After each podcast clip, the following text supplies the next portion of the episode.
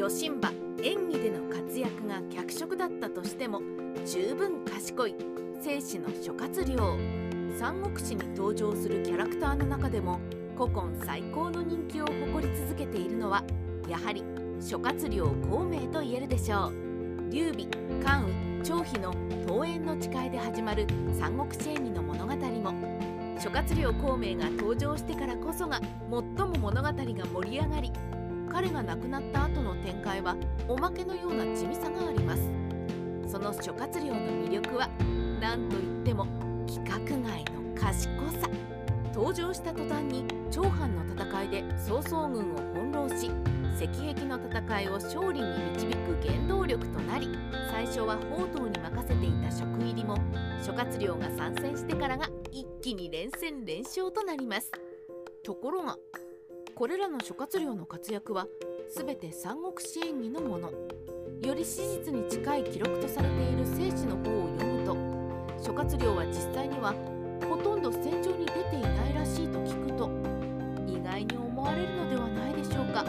諸葛亮はそもそも実戦については担当外のキャリアコースだった？正史の諸葛亮伝を読むとどうやら指揮したのは劉備の死後南征を指揮した頃からのようです。それまでの諸葛亮はあくまで戦略を練る劉備の補佐スタッフの役割実際に軍隊を率いて戦場に向かうのは劉備が自ら行いその留守を諸葛亮が預かって食料と軍事力の安定供給を担当していた。という意味の記述が正史に見られます。特に医療の戦いについてしばしば言われる。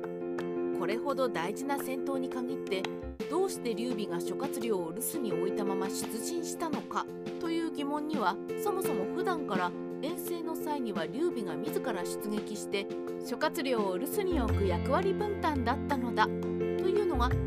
えのようです。諸葛亮は実戦については担当外と本人も他人も認識していたのですね。その諸葛亮が南西や北伐において実戦指揮を執るようになったのはあくまで劉備の後任として本人もやむなく乗り出した結果天才的な作戦や奇抜な新兵器で敵軍を木っ端みじんにしていく演技の諸葛亮のイメージからすると意外に思う方も多いのではないでしょうか。演技の活躍がなかったとしても生死の諸葛亮は十分すごい。このようにまとめるといかにも演技の諸葛亮のイメージは後世の脚色で実際の彼はそんなにすごくなかったというふうに見えてしまうかもしれません。しかし冷静に生死を読んでみると諸葛亮のキャリアというのは十分に規格外の活躍なのです。特に重要なところを生死の諸葛亮伝から抜いてみると以下のようになります。劉備の訪問を受けた時董卓が倒れた後の群雄割拠を曹操と袁紹が生き抜きその曹操が袁紹を倒せたのは運だけではなく人物の器量のおかげ。この曹操と戦うには慶州と益州を取るしかない。ちなみに曹操と対決するためには絶対に孫権と戦ってはいけない。と類々とアドバイスした。石壁の戦いの時に曹操に降伏せず我らと同盟して対抗すれば勝ち目があると孫権を説得した役目は確かに諸葛亮が果たした。劉将と長老の君主としての力量や民心の乖離を情報収集して今益州に攻め込めば取れると劉備に進言したのも諸葛亮。これらを信じるなら劉備が職の皇帝になるまでのプロセスは全て諸葛亮一人の頭脳から出たプランだった。ということになります。現代世界で考えても最初の丸年はこういう体制をとり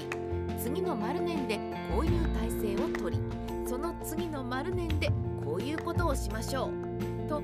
10年や20年の単位で大計画を立てられる人物というのは政治の世界でも企業の世界でも最も重宝される才能ではないでしょうか。まして諸葛亮の計画は机上の空論ではなく曹操や袁紹孫権さらには劉将や長老といった同時代のリーダーたちの情報を徹底的に集めて分析した上で出した緻密なプランなのです。戦場に出て戦う才能よりもずっと稀で貴重な才能だったと言えるのではないでしょうか。そしてこの諸葛亮のプランの恐ろしいところは何があっても孫権とは戦うなという条件に劉備が初めて違反した途端医療の戦いで劉備軍は敗北しその後みるみる没落していったという点です。劉備が最後まで諸葛亮プランを守り続けていたらどれほど恐ろしい偉業を成し遂げたろうかと